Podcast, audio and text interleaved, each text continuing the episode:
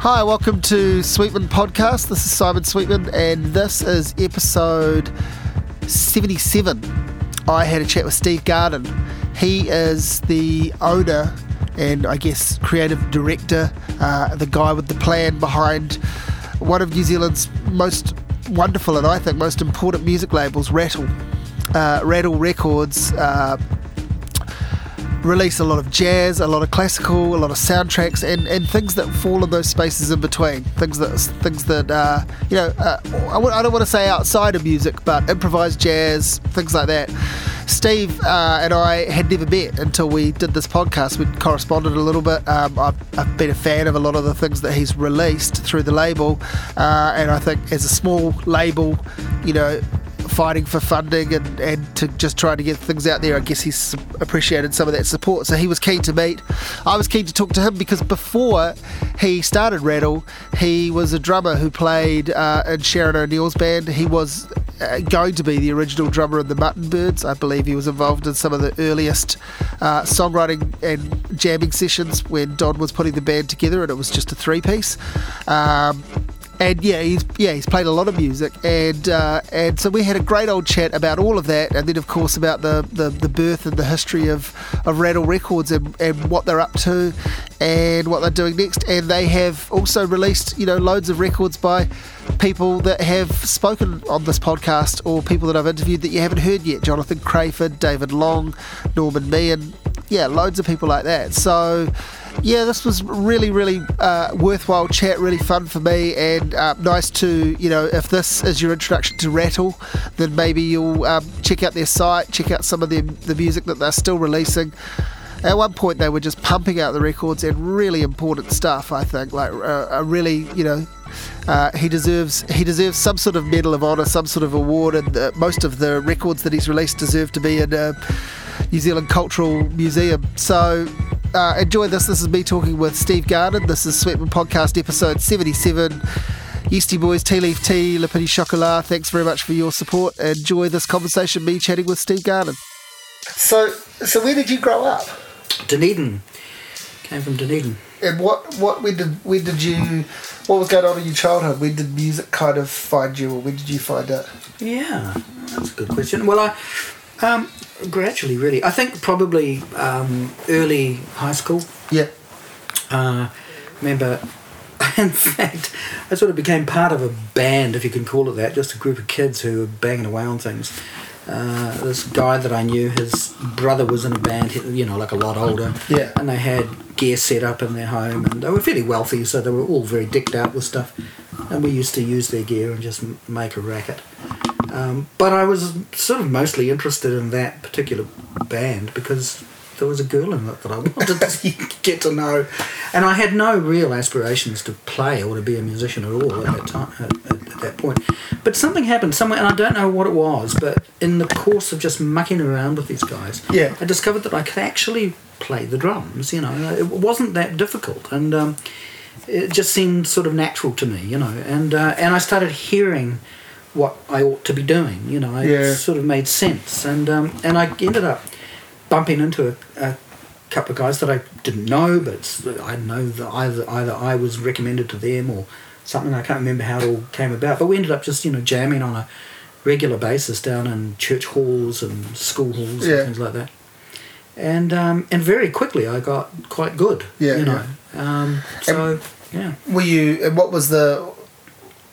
What was helping you? Like you playing along to records or just listening to records? And, not at that. Not at that point. I was listening to a lot of stuff. Yeah, yeah, as, yeah. as we all Yeah, did. You know. yeah, yeah. I mean, Blind Faith, for example. Right, yeah, yeah. You know, those albums were sort of quite quite. and they're kind of drum heavy, and the, Yeah. and the- you know, the, the drummer sticks out, right? That's right, absolutely. Yeah, but yeah, you know, great, great material. Yeah. But I mean, I, I didn't have any real particular um, orientation uh, as Right. a as a musician. I mean, I didn't want to do anything in particular. I wasn't wanting to be in a Led Zeppelin type of band, Yeah, or, yeah, yeah, or a Cream kind of band, or anything. I was just really interested in interested in playing and, and you know jamming. Actually, you know. What at, at home? You know, are, are you the first musician in the family? Are there other? You know, Yeah, my brother is too. yeah. Uh, bass player. So you didn't get it from your folks or anything like that. Like this. Well, not really. I think I think my father might have had some um, brief kind of, you know, um, moment there where he was involved. I think he might have played in some, I don't know, um, pipe band because Yeah. he's from Dundee and he might Yeah, have played yeah. the snare drum or something. But. I do, you know, I don't, th- you know, probably I don't think that's a particularly big yeah, um, influence genetic. yeah, yeah, uh, yeah, you know. yeah. So, so what you know? Are you good at school and interested in school, or do you? Oh, very much. Yeah, Yeah. I was quite a bright kid, I think. And Yeah. but but actually, I left school way too young. I should have gone to university, Yeah. and I should have pursued that thing. And it, and it would have been good for me in hindsight. I mean, I you know, I mean, the friendships that I made in later years were Yeah. all with people who had been through the university and were literate and educated and bookish and Yeah. you know interested in art and all of that sort of thing. Yeah. And, and that's my sort of orientation really. And I love language and you know kind of um, theatre and music and film and all, all those sorts of things. That that it's sort of you know the Well, I get I get that some people can be, you know, everyone has a particular focus, and I get that some people can be so into the world of music and and, and not some of those other things you just named. But for me, and it sounds like for you, and I, I just sort of feel like it's logical that that they all kind of exist in this shared space, Yeah. and they you, you meet one eventually because of the other. You know, they, there's a flow there. Absolutely. Like you, you know, if you're interested in music, you start getting really interested in film, maybe because of the way music is used in film, or because you know you go and see Tommy, or you know something like that. Well, It's, possibly, you know, but just art forms doing Yeah, what yeah, art forms do. you know. Absolutely. And if you're open to the arts, then Yeah. of course, you know, yeah, you're, Yeah. that openness will lead you wherever, Yeah. wherever Yeah, yeah. you're willing to be led. I suppose. You know. So what do you do instead? You take playing seriously, and that becomes, or Well, or do you basically- go out and work. Look, Or f- frank, both. frankly, what happened was I, I, in fact, the reason why I, I didn't go through the school system as I should have really was because I was um, impatient, and uh, I mean, I really was. I wanted to get out there and start doing, and I, Yeah. I was going to be either a painter or an illustrator. Uh, that's really where my focus was, and and uh, it was actually a, a young teacher I had in high school, and he and I set up a little business that didn't really go anywhere or do anything, but we did all these posters, you know, Jimi Hendrix style of Yeah. high contrast posters and things like that, and we were selling them through the shops in Dunedin and whatnot. And but it kind of, you know, we both ran out of steam rather quickly, but that gave me a sense of actually, you know, if you want to do something, you just do it. Yeah. And I really just wanted to get going. I wanted to do something with the arts or something that was creative and um, and what I ended up doing in actual fact was um, doing leather work in a in a sort of a bag making factory, but you know making clocks and chessboards Yeah. and you know embossing leather and all that. And I I did that for quite some time. And during that time, this is my mid to late teens, I suppose. I started working in bands just as a matter of course. Yeah. Um, you know, end of the week, weekends, that kind of thing. Still in Dunedin. No, well, I, When do you I move? When do you ditch that? yeah, I, I headed up to Christchurch when I was still very young, I Yeah. about 16 or 17. Um, and I got involved with a band there uh, called Pork Chops, of all things, which was quite a big sort of a band in a way at that time. This Yeah. is in the mid 70s. It was a university band, and it used to do all the university gigs, and I played at a pub called the Gresham in Cashel Street, Yeah. which was the university pub, you know, basically. Yeah. And, and it was something of a notorious um, venue for dope Yeah. dealers and all that, that kind of thing. You Yeah. know. But um, but that was I mean I did that sort of you know nights two three nights four nights a week, and and you know worked uh, doing all this sort of you know leather work and whatnot. And that's was at that time around about the time I met Mike Farrell, Yeah. who's a guitar player from Hamilton, Auckland, that area, and he was looking for musicians he could form a band with that would record and perform his material. And he was a good friend of one of the guys in the band I was in, and he came and sat in with us, and he just loved my playing, and we hit it off. He was a good ten years older than me, but we, you know, I was really into what he was doing, and basically from then on, I just followed Mike around for a good five years. I mean, wherever he went, I went. You know, we had you know various bands like you know Rough Justice. Yeah. I was in Rough Justice because you know Mike was. When Mike left, I left. Um, Yeah, right. You know, we set up our own bands, and And so you're moving through the towns as well. yeah, yeah. Well, I mean, Yeah. I was touring Yeah. for maybe a year. Yeah. Just you know the Rough Justice bus, and Yeah, uh, yeah, yeah. just on the road. You know, because Yeah. back then you could you could Have you that, read know. Nick's book yet? Nick Bollinger's book? I haven't read Ah, it, no, yeah, no. yeah. But I will actually. Yeah, it's it, it, it covers that that that time. that band, that era, Yeah. that time. Like, well, I met Nick at that time. right. I was gonna yeah. Before he became part of Rough Yes, Justice. yeah, yeah, yeah, yeah. And Nick was a bass player that Mike and I with were really Yeah. keen to try and Right. And we asked him at one point if he'd Yeah. come and join our band, but he said no. Right. But I really liked working with Nick. Yeah. I mean, the guy that we were most interested in working with was um, He it sounds like he has similar similar thing going in a way that he was the young guy that Yeah. um, looked up to some older musicians and, absolutely. and Well, from them. but he was also very loyal. I mean, Yeah, yeah, yeah. In, in the way that I was loyal to Mike, uh, Yeah. he, he was very loyal to um, you know Bill Lake. And, Yeah, and yeah, and that still is. and still is. Yeah. So, and I mean, I get that. Yeah. So um, Yeah, yeah. But Oh. I mean, we really wanted to work with. Um, Di- I mean, I had a big, you know. big chat with Nick when, when his book came out, and it is a, I'd read it, you know, already. It is a beautiful book, and um, Oh, so yeah, no, you, you'll, yeah. you'll, I mean, you'll know the characters in it, you know, Yeah, many of them. okay, so you, it's a, so when does something sort of kick in. solidify? Yeah, kick Well, in. I mean, that, that sounds great, but were you? And it does. It sounds like you were young enough for that to be stimulating and not too worrying about what comes next. No, but that's right. Yeah, yeah, Yeah. When does either something really big happen or or some worry that right? I need to. Well, Mike toddled off to Australia to join Red Hot uh, Chili Peppers. Yeah. Because he and um, oh, Robbie Laven were old friends, and and so off he went and did that because he wasn't getting anywhere. He felt with his pursuit here, and he Yeah. thought maybe doing that with those guys might give him the platform that he needs. So Yeah. off he went, and I was sort of left, you know, wondering what to do. And I went back to Christchurch. And that was just that had died. I mean, there was nothing there for me. Yeah. And I was a bit worried. I didn't know what I was going to do. But I got a call from um, uh, the guys in Rocking Horse. Yeah. Because their drummer, Jim Laurie, was leaving or something. And they were looking for a drummer. And they asked me if I'd do it. And I was really happy about that because that was the band at that time Yeah. that I was really interested in, you know. So I shifted to Wellington at that point, and that was a major thing for me. Yeah. I came to Wellington around, around about 77 or 8, around about there, to join Rocking Horse.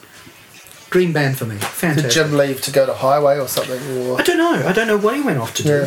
Um, but uh, anyway, yeah. I mean, Barry Saunders was in the band at that time.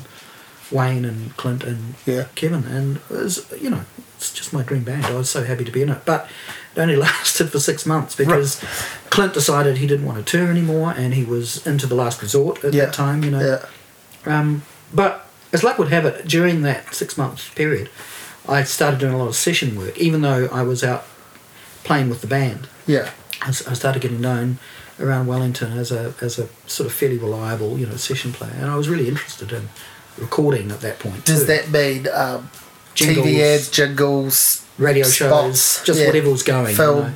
whatever? some albums, Yeah, um, yeah, yeah. but mostly jingles and things. Yeah. You know, I mean, Steve Robinson was at Marmalade, and he he had a um, you know production company that he ran out of there doing jingles, and he would get me, you know, maybe I don't know, seventy percent of the time to come and play or something like that. You know. Are you playing um, drum set and, Yeah. and and a bit of various percussion as well, or just drums? Oh yeah, yeah, mostly just Yeah, drums. yeah, yeah, yeah, yeah. yeah, and enjoying living in Wellington, living in the Aro Valley here, and just Yeah. um, it was a fantastic time. You know, it was Yeah. great.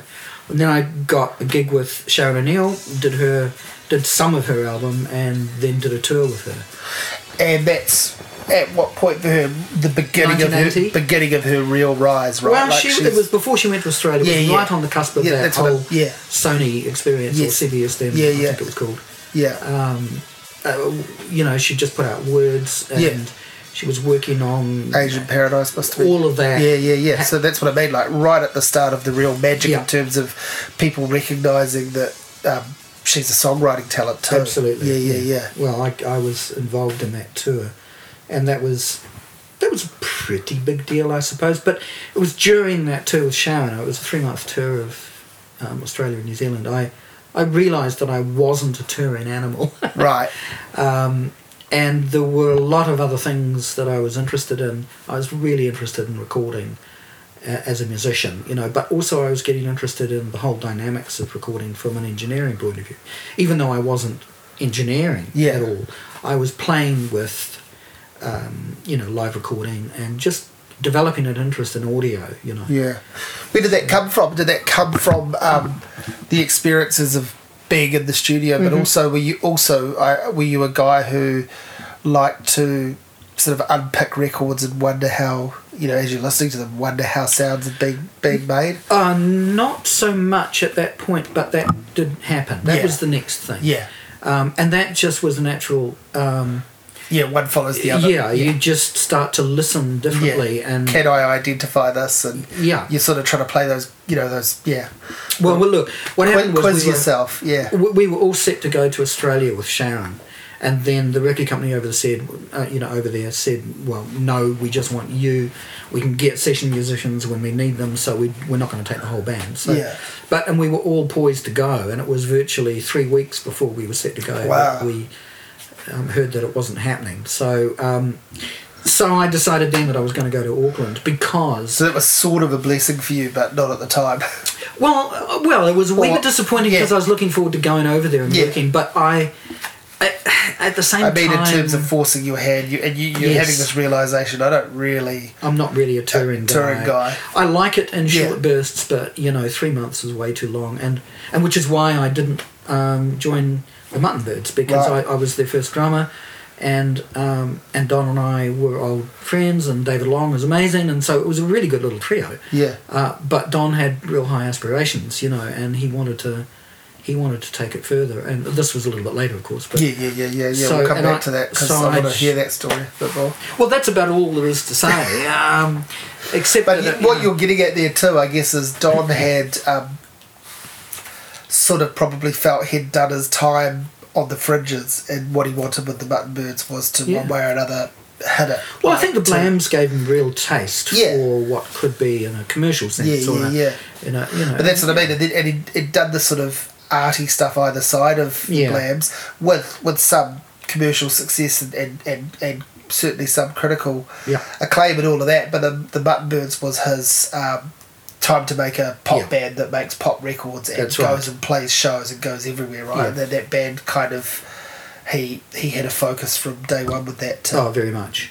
And it was still a very arty kind of thing too. Yeah, I mean, yeah, yeah. You know, both David and I, in and our, those in our record own ways, and those were- records really stand up. about Birds records, I Yes, they think. do. I think the Yeah. first three. I, I never really had my head around the fourth one. I just don't know why. But I must have moved on to other things, and then that came out. Yeah, and, right, and I just never. It's got a couple of good songs on it, but I just haven't spent enough time with that. But I think the first three Right, yeah, are yeah. really great. Yeah, yeah. You know. Yeah, I Very agree. and actually Ross is just the perfect guy for the band too. I mean, Yeah. particularly for the kind of band that it was going to become. You know, I would have bailed. Right. This- I just knew it. Yeah. As, as much as I love Don and I love his, uh, you know, writing, I was really happy in the band. Yeah. I mean, it was a great, great band. But I knew he wanted commitment, and I and you know I just set up Rattle at that time too. Right. This was like 1991, 92. So, so we need to fill in the rest of the. we do need to fill that in. So basically, So you basically uh, got me to eighty one, and then you jumped to ninety one. So Yeah, let's fill in the mean to do eighties. that. No, no, no, I know, but let's fill in the eighties. Let's let's go. Yeah, back. well, basically, I, I, I headed off to Auckland because during that time with Sharon, we did some recording here in Auckland, yeah, um, or there in Auckland, and um, and I got a lot of great feedback from the studio people up there Yeah. who hadn't heard. Well, actually, what they really liked about me as a player, there, there, were two things. One is I was very um, attuned to my sound and getting particular sounds for certain songs and sort of detuning and retuning and, and and they hadn't seen a lot of guys doing that you Yeah, know. so yeah. that was that sort of and they all commented on that which was nice but also the sort of style that I had was not bombastic and it was very very much serving the song and locking in and just propelling you know. Yeah. and I had a fluidity about my playing particularly then you know that I think was very attractive. And so they were all saying oh man if you were here you could get you know you get a lot of session Yeah, work. And I thought well when Australia fell through I thought well why don't we go to Auckland and, and just because of course you know I, I will say the uh, uh, uh, as a little sort of negative. Um, the scene that I was in down here was starting to get very stale for me and I was finding it all a bit too cynical yeah, back in back in the day in like 80 81 uh, Wellington was um, the kind of people that I was working with and the sort of set that I was hanging out with I felt were just a bit well cynical is the word I, I would use and and so um, I wasn't very happy and I was keen for a change you know I sort of wanted to to kind of you know I mean that's that's where going to Australia with Sharon Yeah. really would have suited me because I would have got re-established Yeah. in a in a you know different part of the world. Yeah. And and I and if that had happened, I would probably still be there. But I wasn't going to go there without work, and so when that gig fell through. I thought, well, that's it. Yeah. Uh, Auckland it is because I could, I could, I could handle that, but not. And you've been in. Auckland ever since, pretty yeah, much. yeah, and Or- you know, yeah. I'll be very frank. I mean, Auckland, Auckland's not a town that I've really warmed to particularly. I mean, I'm a Dunedin boy, and, Yeah. and I love Dunedin, and I love Wellington. Wellington's like a second home, and I Yeah. I do like this this town a lot. You know, um, but you know, I've got to say, uh, there's something about, and this is just from my point of view. There's Yeah. something about. Uh, the culture in Wellington that does maybe because it's such a tight little town, if you know what I mean. and, Yeah, yeah. um, it does lend itself to a kind of a cliquiness and a certain sort of cynicism, which Yeah. um, living with I find very hard. But Yeah. coming and visiting and working and getting involved in Yeah, things yeah. and then going is fine. That suits me. Yeah. The thing I like about Auckland, even though it's not, uh, you know, my favourite town, uh, you know, in the country, what I like about it is that because it's so dispersed, it's not just dispersed geographically; it's dispersed in terms of the way that people do what they do. I Yeah. mean, you can I can work with someone there one year and not see them for five or six years, It's- and when we come together to work again, it's good, it's solid, It's and there's no bullshit going on Yeah. around the edges. Whereas here in Wellington, I have to say, everyone knows each other, and it's like being in a family all the time. Yeah, yeah, yeah. And you can Why haven't you called? you yeah, can yeah, wear yeah, out yeah. your welcome. I, I think Auckland, Auckland, and, and and I think uh, you know, back New Zealand being so small still and always, um, you know, I think Auckland wins through sheer size, right? Like Yeah. of of of um, numbers, you know, and and that thing you were saying of of it being a bunch of different little pockets, Yeah. little communities within, And you can So slip in and out yeah, of them. Yeah, yeah, yeah. You're free to be who you are, But just the way but that, just the you know, numbers game means it wins. Like you know, like I if you want to, like there might be some better music going on in other parts of the country, um, but if you want a bunch of music, you go to Auckland because there's so many people there, and some you know there's some of our best musicians there, Yeah. and all of that. But like it's just sheer numbers, it's going to win. Well, look, let me let me sort of share something with you that I think um, may or may not be true, but I've often had the feeling. In fact, I, I, I sort of believe, or that's probably the right word to use, Yeah. that Rattle wouldn't have been as successful as it was, or have the reputation that it has, Yeah. if we had been a Wellington company. Yes, There's something about there's something about the fact that Rattle is based in Auckland. no disrespect, but it would have been another Jayrem or something like that. You know, which Who knows what it would their, have had their time, but and and have a fondness to the people that part the of thing that is, family. the thing is that Wellington made Rattle. Yeah. I mean, our biggest supporters are in Wellington, and our biggest audience is in Wellington, and we're basically making music that's Wellington based a lot of the time. Yeah, yeah, We yeah. don't do a lot of Auckland music. Yeah. and although It's a little bit, a little bit more in recent years, but Yeah. um, but we're kind of, to all intent and purposes, a Wellington label. But, Yeah. But if we if we were housed here, I think it might not have worked, and I don't know why. I don't think we would have quite had the mana that How we had. funny. It, it's Yeah. a strange thing, and I could be totally wrong about No, I can, I can, I can. I mean, we need to fill in a few more steps, but I, Yeah. I can see what you're saying. I totally can see what you're saying. So we need to get to the formation of Rattle. So to do that, let's, Okay. let's get through the rest of your 80s. And So, I'm not, and I'm not rushing you. No, I it's just okay. want to find out what else you do before you ha- and where the light bulb moment comes. Well, you know, um, when I got to Auckland, I, I probably spent a year not earning much and just getting established there Yeah. and getting to know people and all that sort of thing. And then it all started to kick in, and, and I got a lot of work, and I was um, involved in This is the you know, session stuff. Yeah, Yeah. sessions and gigs. You know. Yeah, yeah, yeah. I mean, one of the key projects.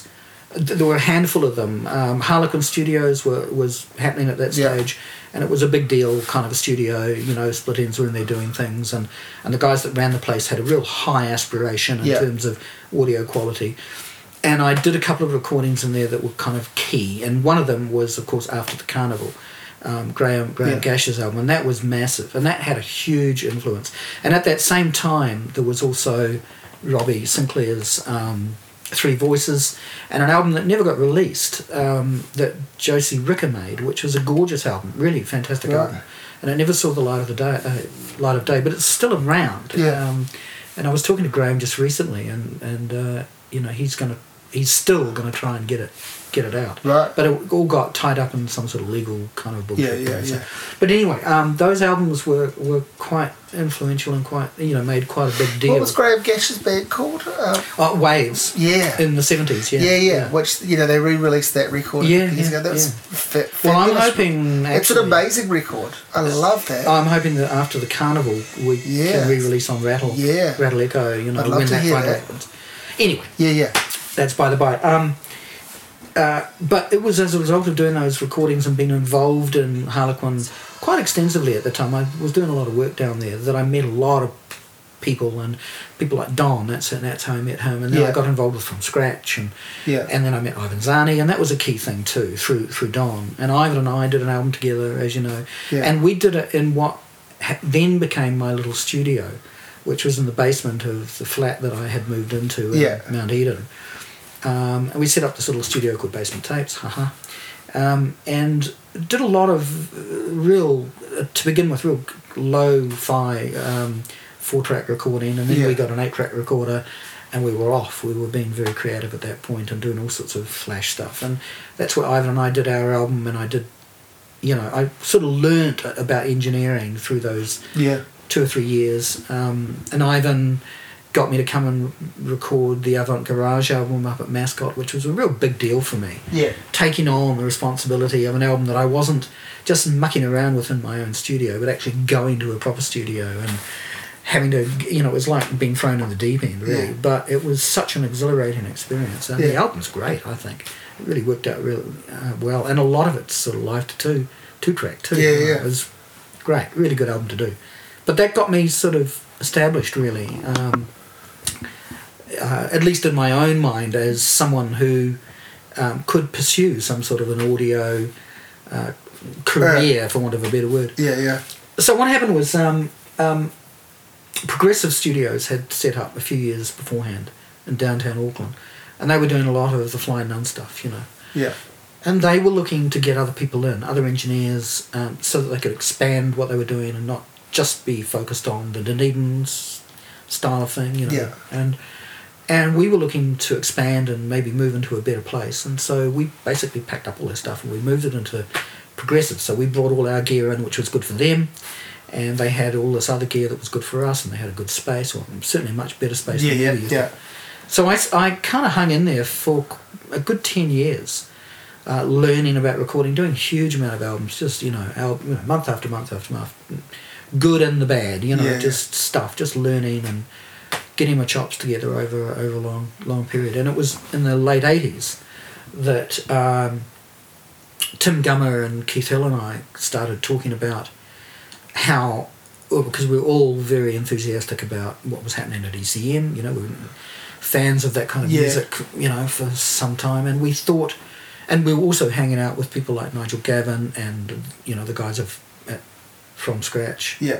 Phil Dadson, helping them with their recordings and whatnot, and we all felt that the, that would be it would that it would be good if there was a uh, a label that had a focus that was on contemporary New Zealand art music, you know, stuff that up until that point there hadn't really been a label that could deal with it. Yeah, know. yeah. The closest we would have got back then would have been Ode, uh, Terence O'Neill Joyce, who would put stuff out, but Yeah, he, he didn't really I remember. uh, give it yeah. a platform, you Yes, know. yeah, and we thought there needs to be a platform for this sort of music, and why don't we set it up, you know? And uh, and uh, you know, Gitbox Rebellion was being recorded at Progressive around 1990, and Yeah. we thought, and I was also working with From Scratch at that time on their recording, and so we thought this could be our first two albums. What do you? Um, yeah, what, what? It's an interesting thing to to go from um, thinking of doing that to actually, like like anything like this, you know, like to making that leap. Because Yeah. even now, you say that, and It like, sounds I- easy, doesn't it? Well, yes, it's it, it, well. It, on the one hand, it sounds easy, but also sounds terrifying. Well, you look. know, like as well. I mean, you know, there's something to be said for being naive, you know. Yeah, I mean, it really does help Yeah. to just go and do and learn and Yeah. find out as you go. What I like is, and you know, we'll, we'll unpack this more, but that simple kind of, um, you know, uh, premise and and principle for what the company was going to be and what you're going to release Yeah. stands to this day. It does. You know that is a good as far as you know. Obviously, it's it's got probably wa- uh, wider, broader than you imagined. Yeah, certainly, Uh, you've done more than you would have imagined. Yeah, um, in terms of numbers, but like you know, in terms of amount of records you've released, but but that, as a catch-all description, that still works. It does. Yeah, which is impressive because so many things um, don't just morph; they completely sell out on themselves and Yeah. just go right. We need Yeah. to chase this. We need to, don't, you know, don't care if we're doing cutting edge dance music. We're going to sign Katy Perry because it's going to bring some units in for us. You know. Well, that was one thing we just we just didn't do. One one of the things that we decided, which we've since uh, relented on to some degree. Yeah. But one of the things that we decided early on is that we we we weren't going to work with singer songwriters. We Right. weren't we weren't going to put out music that would otherwise normally go out through the existing channels. What Rattle was about was setting up a platform for music that didn't have a channel. That Yeah. was the whole point of it. Yeah. So um, and we didn't set it up as a business. That's the other thing, and uh, i- i- in the sense that we didn't set it up with the intention of it making money. I mean, if it made money, fine, but if it didn't, fine too. And we we decided very early on that we weren't going to be governed by um, having to be commercially successful. Our whole mo Yeah, yeah. was the the the projects that we felt um, uh, orientated towards it and that we wanted to support, we supported, and that was it. And the, and how we were able to afford that was because we had our own studio, Yeah. so we could record whatever we wanted, and all we were losing was our time. Yeah. And as far as uh, putting albums out goes, uh, Keith, in fact, had a he had a ten thousand dollar inheritance, and he staked Rattle with Yeah. that money right up right up front, and that enabled us to get our first half well our first few releases out. Wow. The first three anyway. Yeah. Uh, maybe even the first four up to to Fe, and then after that we were we were sort of off. And is Te Kū Te Whē, is that the first one that really Broke. yeah means something in The one and only that's, that's, one, that's really. the announcement Well, no, that was the album that. Oh, well, no, the the first album we put out was Pesky Digits, which Yeah. was Gitbox, and then we did songs for heroes, and then we put out a sort of a sampler. We put out Yeah. different tracks, which is an album of multiple uh, composers and performers. Uh, so it's a real sampler, and it's sort of um, the interesting thing about different tracks is that it, without really being aware of it at the time, it has it became something of a manifesto, if you like. It it typified where we were going to go. Yeah. I mean, Eve de Castro-Robinson's got a piece on that. We did something with From Scratch. Peter Hayter. Uh, that's where we met Richard and Hirini. yeah right Um, so the, I mean John John Psathas, we did uh, Matre's Dance on that album. yeah. So there were a lot of touchstones there that, you know, working with composers and performers who would later become uh, kind of crucial to Rattle, Yeah, yeah, yeah. Or, or central, let's say. yeah yeah Um, key like- figures Yeah, like John, particularly, yeah, but, yeah. but particularly, you know, Richard Nunns. Richard Nunns yeah Um, you know, with we continue, like even to this year, yeah to have an ongoing relationship with Richard. You know, even Yeah. though of course you know he's not well, but but um, you know that's been one of our most abiding streams, if you like. So you say art, art music from New Zealand. Uh, when did you when did you know that a, a very crucial part of that was going to be, you know, uh, music that celebrates the indigenous culture, Maori music, um, and again, Maori music that's not singer songwriter oriented, but but kind of rooted in the traditional music. Obviously, it's you know there's electronica and there's all sorts of flourishes and flavors and remixes and and new takes on it, but it's sort of rooted in the traditional, particularly in terms of instrumentation. Yeah. When that that's become you know, outside of just Richard Nunns, that's become quite a, a key part of Rattle as well, Yeah. as, as I see it. Uh, obviously, there's that early, those early couple of releases, but you know, when did you know that this was going to be a thing that, well, this this this is part of what marks us as doing something different? Uh, well, when we put out Te Kū Te Whē, Yeah. uh, and when the, we got the response we Yeah, I was going to say when the response came and it was like wow because i mean when we did that album we look let me tell you how that came about we i was producing midge marsden's burning rain Right, yeah, yeah. and we had a deal with the studio we could we went in at like two o'clock in the afternoon and we could go till whenever we liked right and it was a set rate for the day, and we could stop and start when we wanted. And they had the early part of the day to do their commercial work and to you know do the business, and then they just let us in there for the rest of the day to to kind of work on the album. Well, one morning I went in early because I wanted to meet with the guy who was doing some of the keyboard stuff with us, and he was he was um, you know sequencing some things, and he Yeah. wanted me to come in and hear it. So I went in early, and I was working with him, but I was hearing in the main studio this music, the, these sounds that I'd never heard before, and I was thinking, what is that? What the hell is that? It's fantastic. I went and I sort of sneaked in, and here was Richard and Hirini doing the soundtrack to a film, and it was just one piece, and it was only going to be used at one point in the film. Yeah. It might have been a documentary, actually. I'm not sure. Um, and I got talking to Richard. I was, I said, "What are these instruments?" And they're just so evocative. I mean, Yeah. they're so visual. You know, this music is is sort of you know bringing up images for me in the way that other music has never done. And so he started telling me about them, and, and I said, "Look, I've just started a record company with a couple of guys, and because you know it was only like a year in. I think Yeah. this was 1990, 1990, 1991. We really just got going." And I said to him, "We're planning to do a kind of a sampler." Yeah. um, and would really love this piece to be on it because this really typifies an aspect of Yeah. New Zealand music and New Zealand culture that I hadn't heard before, Yeah. and that other people should hear. It's not being played on the radio. It's not. Yeah. Yeah, yeah, yeah. No and he was really. Yeah. he was really keen, and uh, so they just gave us a copy of what they'd done that day. Yeah. And I took it to Tim and Keith, and I played it to them. I said, "Look, we've got to put this on different tracks, and we should try and get funding to do an album with these guys because it's phenomenal what they're doing. It's just beautiful stuff." Yeah. So we went back to Richard and Hirini and said, look, we're going to um, apply for some funding. Would you be interested in doing an album? And they had already mapped out an album that they wanted to do. They were working towards it already. And in fact, you know, mapping is not such a uh, passing term because, uh, you know, rolling out this the the map of sound Yes. is basically what Te Kū Te Whē means. Yeah. you know. Yeah.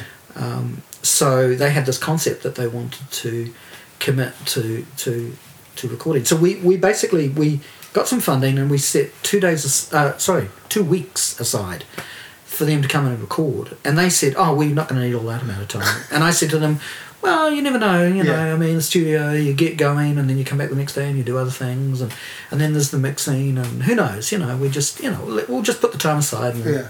and they went, "No, we're not going to need that amount of time. Absolutely not." We've done it in a couple of days. They came in, uh, well, we eventually had it all done on the first day. Wow. I mean, we came back the next morning to do a couple of retakes, and by lunch that second day we were done, and we all went home, and that was the end of it, you know. we had the album done.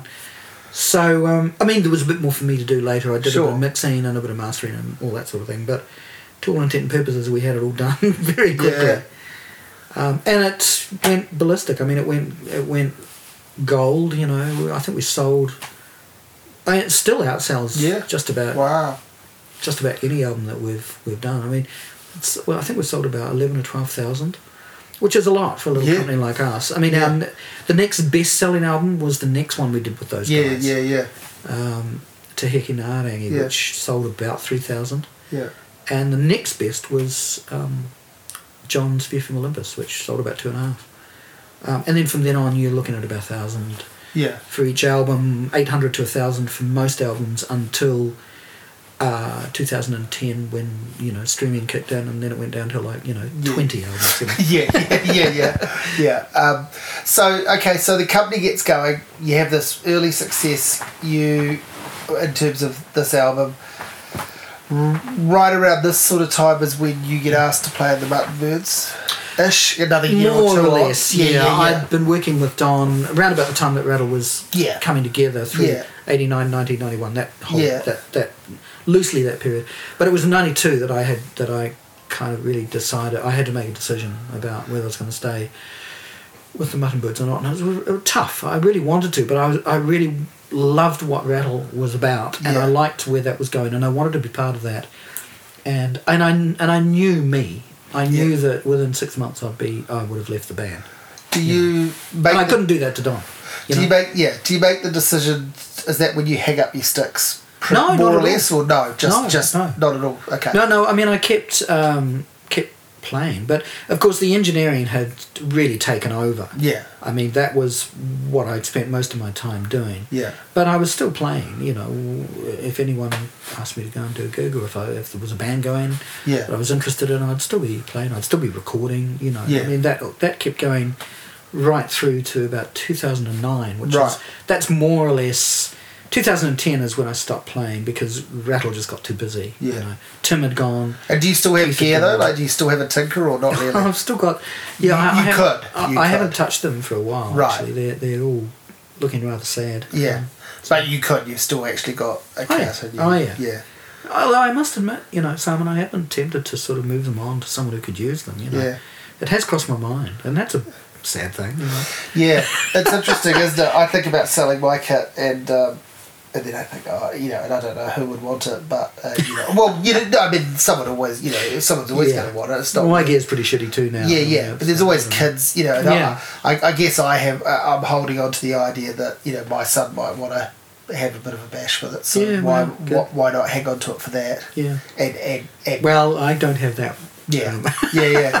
So okay, so what, what, what, what's the next sort of big thing in, in your life and or in the life of Rattle from there? Like, when does it become? Well, Rattle sort of, uh, you know, we we were all very busy. The you know the three of us, Tim, Tim, Yeah. Tim Gummer, Keith Hill, and I. I mean, we were all very busy doing what we were doing in our other lives. yeah, You know, like yeah, yeah, Tim is a designer, and, and, and also he was kind of running, you know, progressive for Yeah. a little while there, and and Keith with his writing and his um, you know filmmaking and whatnot. So we, we had plenty yeah, to do. You know, yeah, um, I was out there engineering other albums and Yeah, doing what I'm doing. So Rattle was just something that a we hobby, did. like Oh, absolutely! It was it was something we just did when something came along that we just felt really strongly about. Yeah. And and the way it tended to work is that someone like Richard Nunns, for example, yeah, would uh, have a new project or yeah, like Yeah. he he got talking to Gillian Whitehead, Yeah. and Gillian had a project she wanted to do with him, and he said to her, "We we should put it through Rattle because these guys are really good, and they put it out to Cafe, and it was quite successful, and Mm. you know, blah blah blah." So we we did that in the mid '90s, I think it was, um, just after we did an album with Dan Poynton, which is Yeah. a fantastic album, and and that was That- our- I was going to say that'd be another big well, Dan's album was a really big one. That was actually going to be an album we were going to do with David Guerin yeah, we right. were we were all set up to do uh, a album of solo piano music, and and we'd talked to David about Yeah, about right. it, but it just didn't happen. He sort of went bush, and and and we we had some funding for an album of you know piano music, so uh, John suggested we yeah, talk to Dan, and Dan was really keen, and he was perfect. He was right, right, uh, uh, you know, right in the headspace for it. He had great ideas. He had really good of um, music that he wanted to record, and he was perfect when it came to uh, marketing it. He was out there playing it all the time, and he gave really entertaining concerts, and you know, it was it was a very good thing, and it got our first you know classical album of, of, of the year award. Yeah. So, you know, we were very happy with ourselves at Yeah. that point.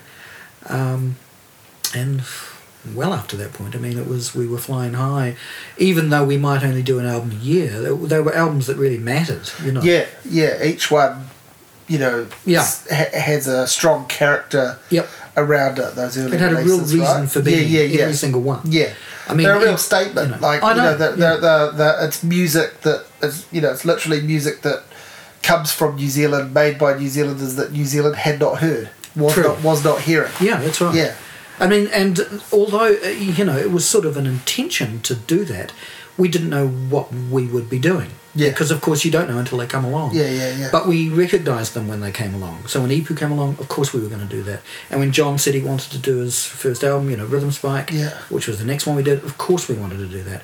And then when Jack got in touch and said, you know, I, Yeah. I've got this album that I want to do, absolutely we're going to do that. Yeah. And then Richard Hirini wanted to do um, another one, sure, of course we're going to do that with them.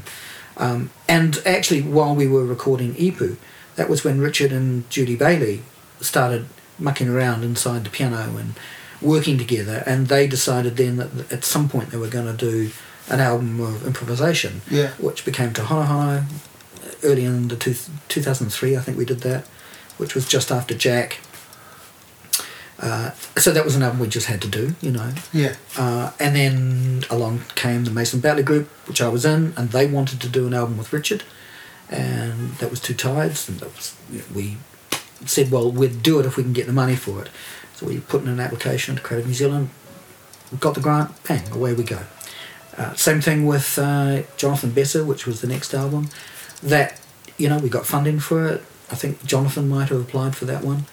Um, and Keith was really interested in what Jonathan was doing. It was a project he really wanted to see happen. So Yeah. it was a no-brainer. We went and did that, and then View from Olympus was next, and and Te Whaiao happened because, of course, we had all these guys around the country who loved the album Yeah. Te Kū Te Whē, and I think it was Tim's idea. Tim, Tim, and Chris Magro thought, why don't we do an album where we give the original files to these um, Yeah, yeah. downbeat people and see what they can do with it? So Yeah. another great idea. Yeah. and another great album came out of it. Very fantastic album, Yeah. I think. Yeah. And then Michael Houstoun wanted to do something, and I mean, you, you see how it goes. No, no, I, lo- I love your recall because for this because I'm just sitting here going. I mean, I know a lot of these albums. Yeah, you know, I know a lot of these albums, but um, I, I'm also just going, man, this is such a great roll call of. Mm.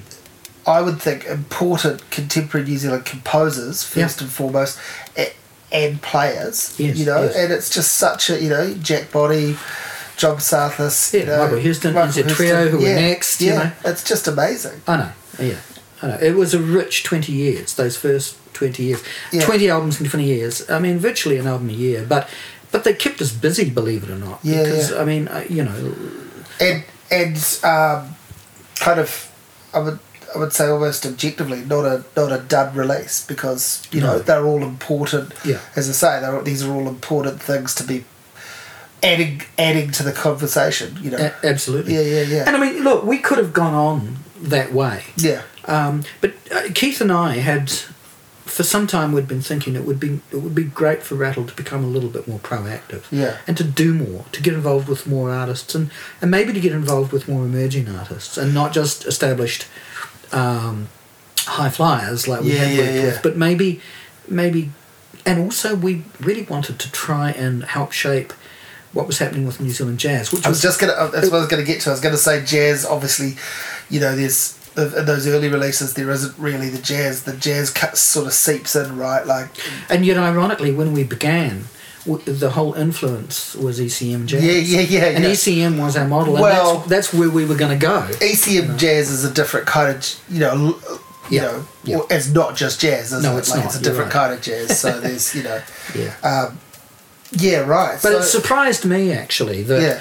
Rattle became the home of a lot of classical or sort of contemporary classical. Yeah. Because I had I'd never envisaged that. yeah, right. You know, I mean, I didn't. I don't know what I envisaged, except that ECM was well, kind of a. you but know- you're an outsider, essentially. You're an outsider label, Yeah. and uh, classical, you know, is an outsider genre in the sense that it's not, you know, like Yeah, it, yeah. isn't it? Contemporary classical, particularly as a, you know, you go to a recital and it's you often well attended, but. You know, it's a niche market, so Yeah, it's yeah. outside of music in a sense. It is. Yeah. It is. That's, you're quite right. Yeah. Yeah. no, so so that's I can see how it's not really such strange bedfellows, but I can see what you're saying too. It wasn't sort of part of the doctrine to begin Yeah. with, but Well, it's also a form of music that I hadn't really had much Yeah, exposure yeah, to yeah, yeah. personally. yeah, So rattle has become a real learning curve for yeah. me. so I was going to say, what's your um, you know your your appreciation and your knowledge? Obviously, that's a a, a, a swift. Yeah, I mean, I just know, started listening to climb. well, I mean, I had, I had, I was very familiar with people like Steve Reich and Yeah, you know, right. Through again through ECM, and Yes. I'd, I'd been exposed to you know Arvo Yeah. Pärt and all this other stuff. So I was sort of I was- slightly left field, Yeah. and very contemporary. You know, I, I was yeah, finding yeah. my way in there, but in a very kind of- slightly avant-garde. Yeah. yeah, those sorts of yeah, But with uh, you know working with people like John Psathas, for example, well, um, you know, I got to hear about a lot of other music and became Yeah. more exposed to music that I you know that hitherto hadn't sort of you know come across and artists that I didn't know about. we're leaping forward here, but uh, so you could have never imagined, for example, releasing a 14 CD collection of Beethoven, you know, which Well, not- not well, back then, Yeah, yeah, that's what I mean in the early. it's not. no. Yeah, Although you know, it wouldn't have it wouldn't have stopped. I mean, you know, Yeah, we, yeah. we wouldn't have been daunted. Yeah. In Yeah. fact, you know, we were. Well, I was going to say we probably would have been. We probably would have gone into that.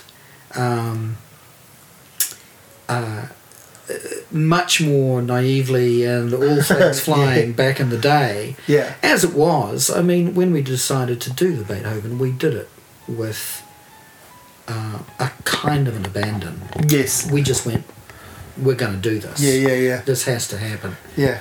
And uh, I mean, I, I have to say, uh, that's, you know, for all my faults, that's me.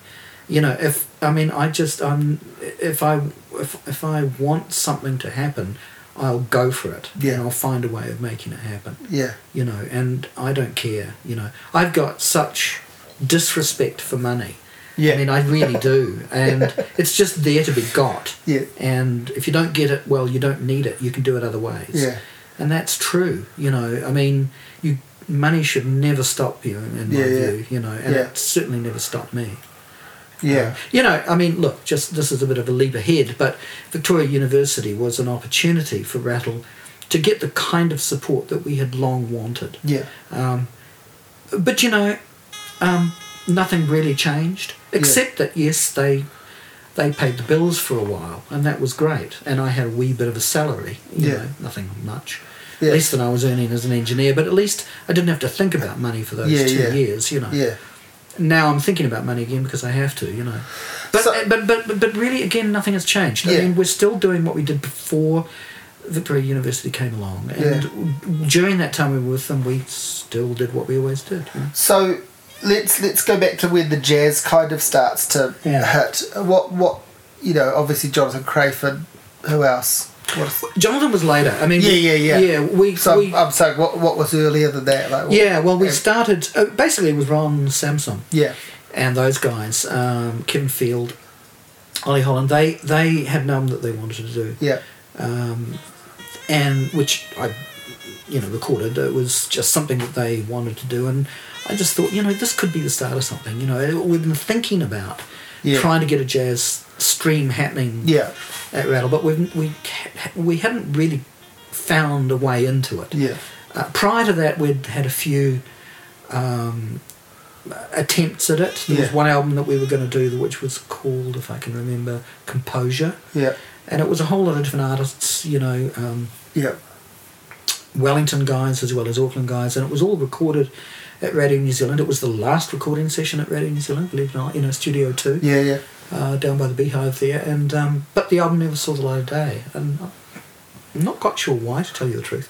It was a project that Tim did, you know, it was one that he was he was sort of, you know, driving along, but and to all intent and purposes, it was going to be a rattle release, but it never happened. Yeah. So we'd, we'd had a couple of uh, skirmishes, or, or you know, not skirmishes, but you know, we'd, we'd sort of knocked up against jazz over the years, but Yeah. hadn't quite found a way to do it. But when Ron came along uh, with that album, it just seemed like that. It just felt like the right album and the right opportunity to set up a jazz uh, stream on Rattle. So that's what we did. And uh, Tim was basically leaving at that point, and so it kind of became my baby in a sense. Um, kind of reluctantly, but you know, I did want to see jazz get established on Rattle, so um, I was just a bit nervous about taking responsibility for it. really. Yeah. But we did it, and um, and very soon after we did that trio album with Roger Manins and Ruben and Mostyn Cole, and what still one of my favourite Yeah. of the whole series. Um, and then one thing led to another. Other people got in touch and said they, you know, had you know projects that they wanted to do, and um, by this time, this is 2010, 2011. And this is where you get really busy. We get really busy. You you do like 24 albums in yeah. one I was just gonna say twenty times the releases. Yeah, 2011 was a major, major turning point, Yeah. and and uh, that was the year that Keith left, right. and uh, that was the year when, uh, well, 2010 after Tim had left, and you know Tim was managing the company up to that point. Yeah. He left, and Keith and I got involved in the managerial side of things, and we looked at the state of the company, and we realised that we were in a pretty poor condition, and in fact we were fundamentally insolvent, and we had to do something about it. you know. Right. So we virtually revamped everything, Yeah. and um, and it kind of cost Keith and I our friendship. To tell you the truth, it was a tough year, and I was struggling, and he was struggling too, I think, but he couldn't show it, and uh, Yeah. and we ended up sort of at each other's throat, and, And it's J- not and a- John was involved too at that time too. Right, and it's not a good time to be pumping CDs out into the world. Well, 2010. Well, not too bad, but 2010 we put out six albums, which was a lot. I Yeah. mean, it was still Yeah. five albums more than we'd but I mean, it's starting to really, Yeah. you know, people are really We're getting- we're cottoned gonna- on to, you know, everyone's kind of started to cotton on to the fact that they don't need to buy a CD and put it in their player that they can find music in other Yeah. ways, right? Well, Like- that just seemed that coincided with that. Yeah. yeah, yeah, yeah. Streaming started to come in around about that time Yeah. too, so or was getting more of a foothold. That's what let's I mean. Like, e- yeah, even the sort of mildly technophobic uh, uh, working out or having someone work out for them how they can find Yeah. and listen to stuff. Yeah, Yes, that's right. But you know, one of the things that Rattle continues to do with its releases is, you know, provide the stuff that any purist or apologist or crazy person or whatever the term is for us, um, you know, seeks, which is Yeah. this this actual quality. Music for music's sake. Yeah, and, Yeah. and, and, and liner notes and uh, Yeah. information that's in a, you know, again, yes, you can find whatever information you want about a release online if you want to, but but being packaged up as the thing that you are sold. Yeah, yeah. Being given to you as this is the artwork, this is the this little package is a little world for you to enjoy. You put the disc in and you sit back and you look at the liner notes and yeah. and maybe not a lot of people have got time or inclination to do that, but there are those Well, that still out there, right? And Uh, yeah, I look that that had been my vision for it Yes. right from the beginning. Yeah. but, but I think But again, you haven't really compromised that. Like I know there's, No. you know, you, you know, you've got. A in fact we've amped it up. yeah, you've because, got a digital you know, element too. Like people can just buy the music as a download, Oh, yes, you can. know, and all of that. and but, but, of course there's a PDF, Yeah, a digital yeah, yeah, PDF, yeah. which has got all the booklet information. in it yeah, yeah, But no, I mean, I, I think during those first twenty years, the albums were fairly light on on information. Yeah. uh, and that was like a collective decision. But my gut feeling, my preference was always to to go the extra mile and to provide information. And it was it was actually William Dart. Um, said to me one time, you know, you really ought to provide more than you do. Right. I mean, it's. I think he was talking about View from Olympus. He was saying, yes, pretty pictures, very nice, but Yeah. we need some information. Need some context. And I thought about that at the time, and I thought, you know, he's he's damn right. Yeah. I mean, and and I I had known it all along, and I knew that we had slipped into this kind of minimalism, um, uh, which was partly, you know, my aesthetic to some degree, but it was mostly, you know, Tim's. And I and I did like it, but I knew that we really ought to be much more fulsome in what Yeah, we did, you know. So you know, uh, when Keith and I started working together on on the projects, it was you know my my aspiration was to really pick pick that up more and and provide more information and to also improve the packaging, improve the artwork. You know, really make make a a, a, a distinct uh, or or to or to tr- to try to develop a very distinct visual ethos. you Yeah, know. that, yeah. that was that became even more important for me than it had had been.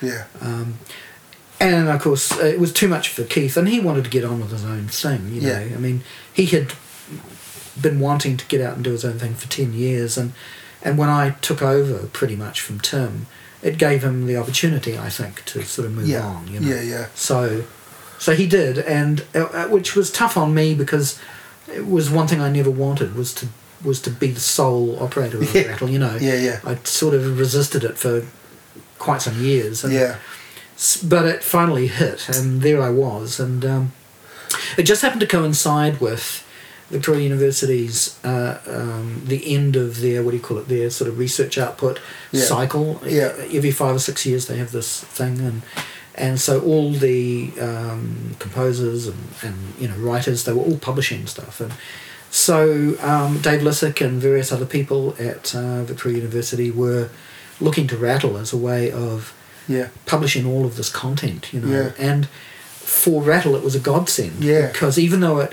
meant I was extremely busy yeah, putting out one album every two weeks, I Yeah. mean, it was just a nightmare. yeah.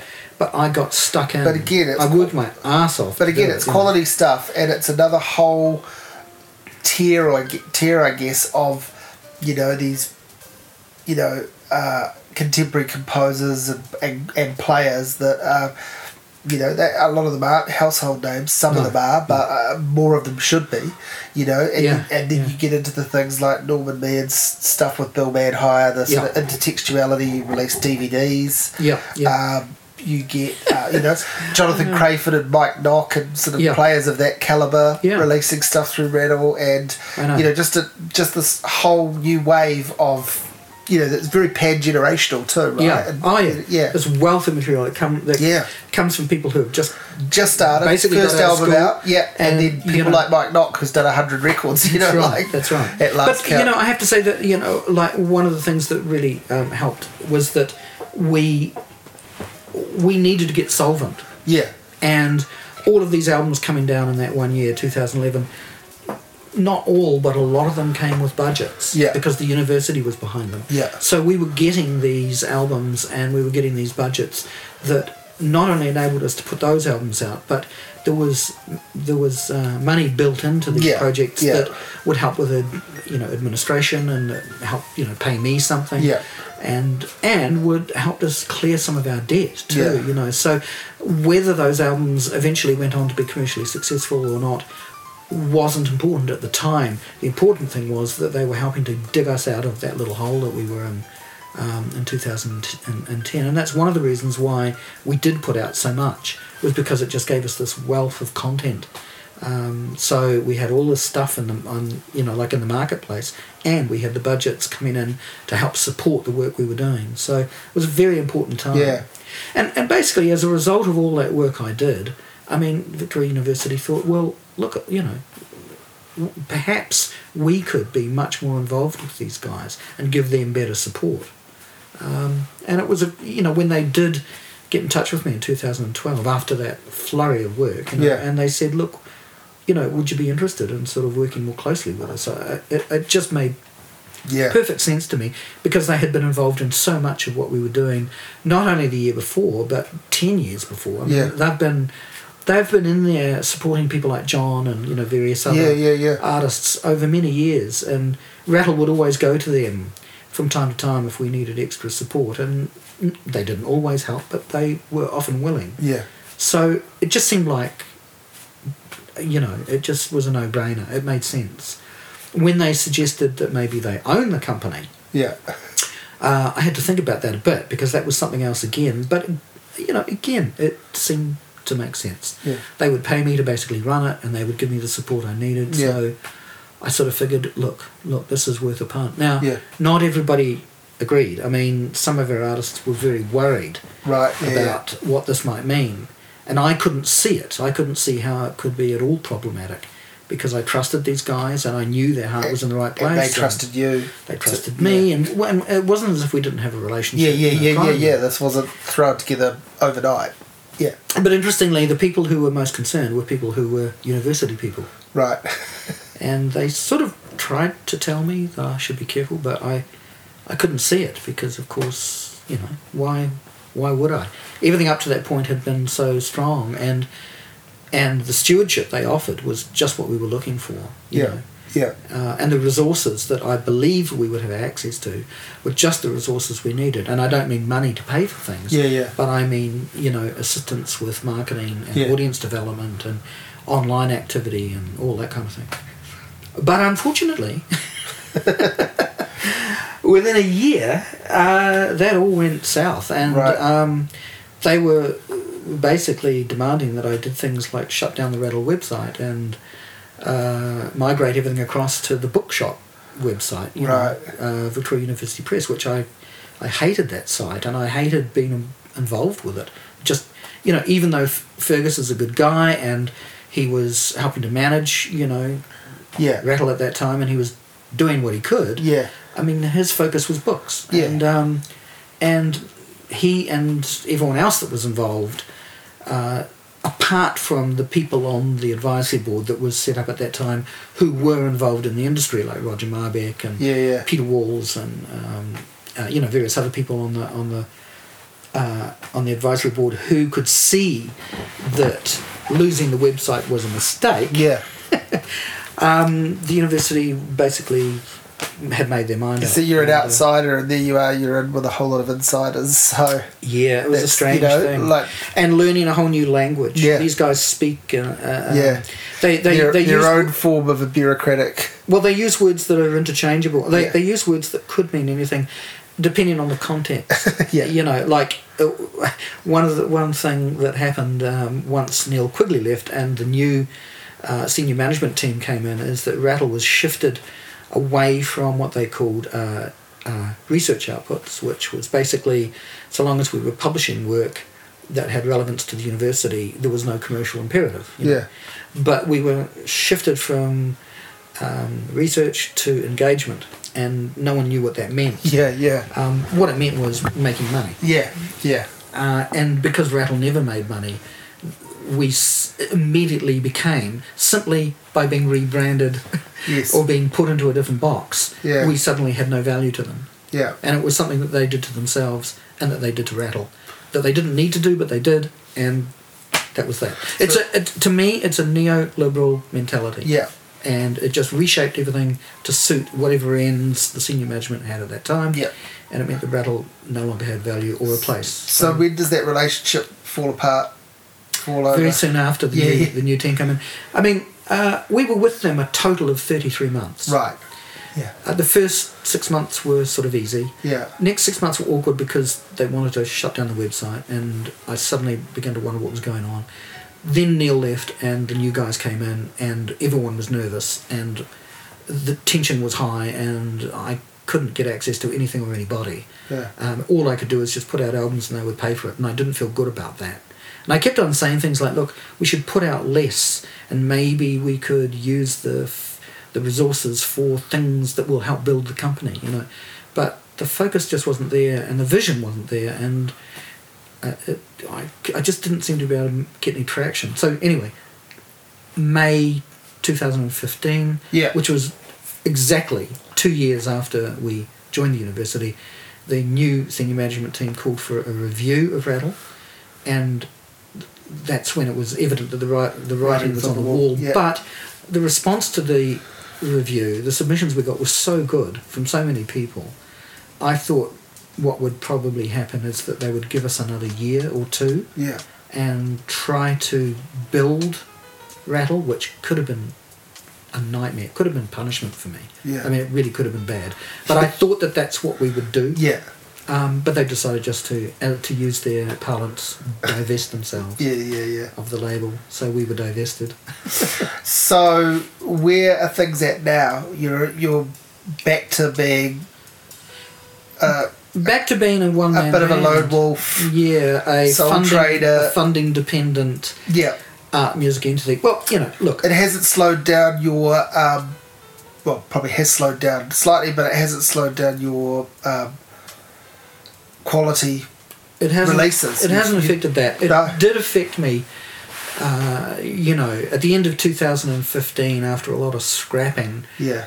and negotiating, I managed to get Rattle back. They gave me the label, Yeah. which isn't worth anything anyway Yeah, in a yeah. sense. It's Yeah. just a name. Yeah. They gave me the intellectual property back, which did have a value. Yeah. So they gave me that, which was good of them. They could have put a price on it. Yeah. They weren't going to give me the assets, which Right. were the stock and the plant, which is all the recording equipment.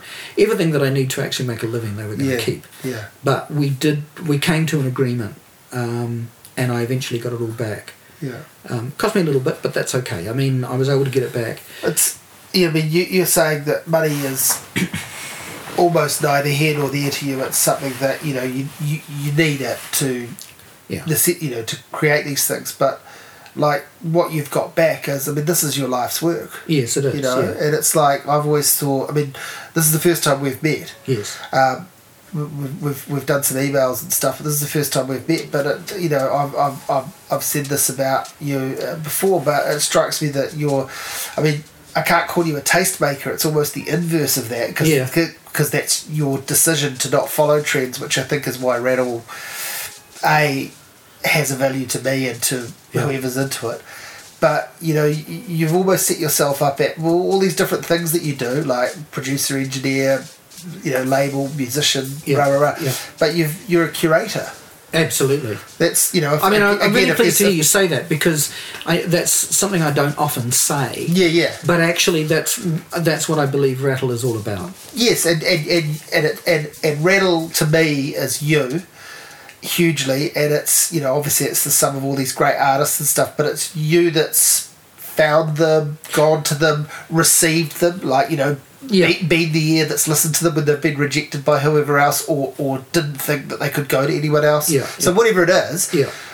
you're the person that's Well, I'm providing them with with uh, Yeah. you know an empathetic platform. yeah. That's You know, exactly it. That's, so you're that's what it is. So and and and I don't think there's a you know.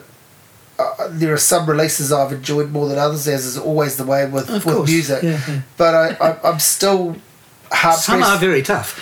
some of them are a tough listen, but I'm hard, and I like that. Some of the Yeah. tough listens are the best, but I, I'm, I'm still hard pressed to think of something that I would call A failure. a failure on, you know, on on artistic sort of merit. You know, there are like- a couple of albums. I'm I- sure there I- are. I, are there one, I, was going to say, there are ones that you maybe wish you had done or whatever. you yeah, know, there are a couple yeah. now Yeah. in hindsight. But then, you know, you have to understand that in 2011 particularly, Yeah.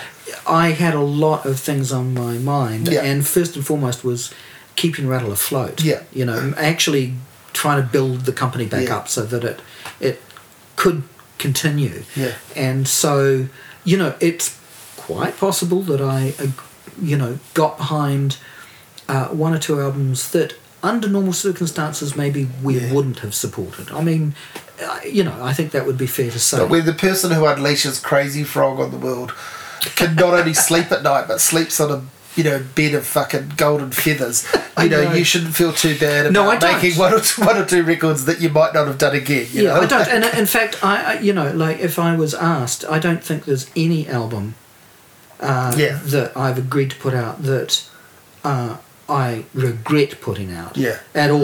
I Well, mean, that- I mean, think what a- I, I would stand what a solid virtually all of statement that is, right? Yeah, Like, no, I'm, I'm you know? you know, I'm very happy. Look, the, the the albums that some people haven't liked, you know, the albums that maybe were a, a step too far. Yeah. I mean, the fact that they are a step too far is the reason why I put it out. Yeah, you yeah, know? yeah, exactly. I mean, you know, Inbal and uh, Jorge uh, Sosa and, and Dave Lisik did an album called um, uh, In In Vinium VM, which I think I don't know if anyone anyone likes that album. I don't know. Yeah. But it, it didn't do too well. Right. And uh, Dave Lisik's um, Enceladus didn't do too well, and his Rail 16 and his donated by um, oh what is it uh, donated by um, Cantor Fitzgerald. Yeah. I mean those albums are tough listens, Yeah, yeah, and they're yeah. not albums that very many people warm to. Yeah, yeah, Even yeah. people that sort of uh, pride themselves at having very adventurous tastes, Yes. they they struggle with those albums. But for me, I mean, look, I just loved what those albums were about Well, and what they were you know, doing. it's like you know? you, you put those records on and they do, they they do what they do in, in the same way that you know you don't go and see the Kronos Quartet and expect them to play you know yeah. When you wish upon a star. Yeah. Or if, or if Yeah. they do, they're going to mangle it. You Yes. know, inten- intentionally, Yeah. right? And so that sort of stuff has to exist in, in this world. And, Look, and you know, the one concession that I would make towards the people that might criticise some of those albums Yeah. is that uh, maybe they're a little bit too, um, what's the word, um, esoteric, or maybe Yeah. they're a little bit too. Uh, borderline indulgent.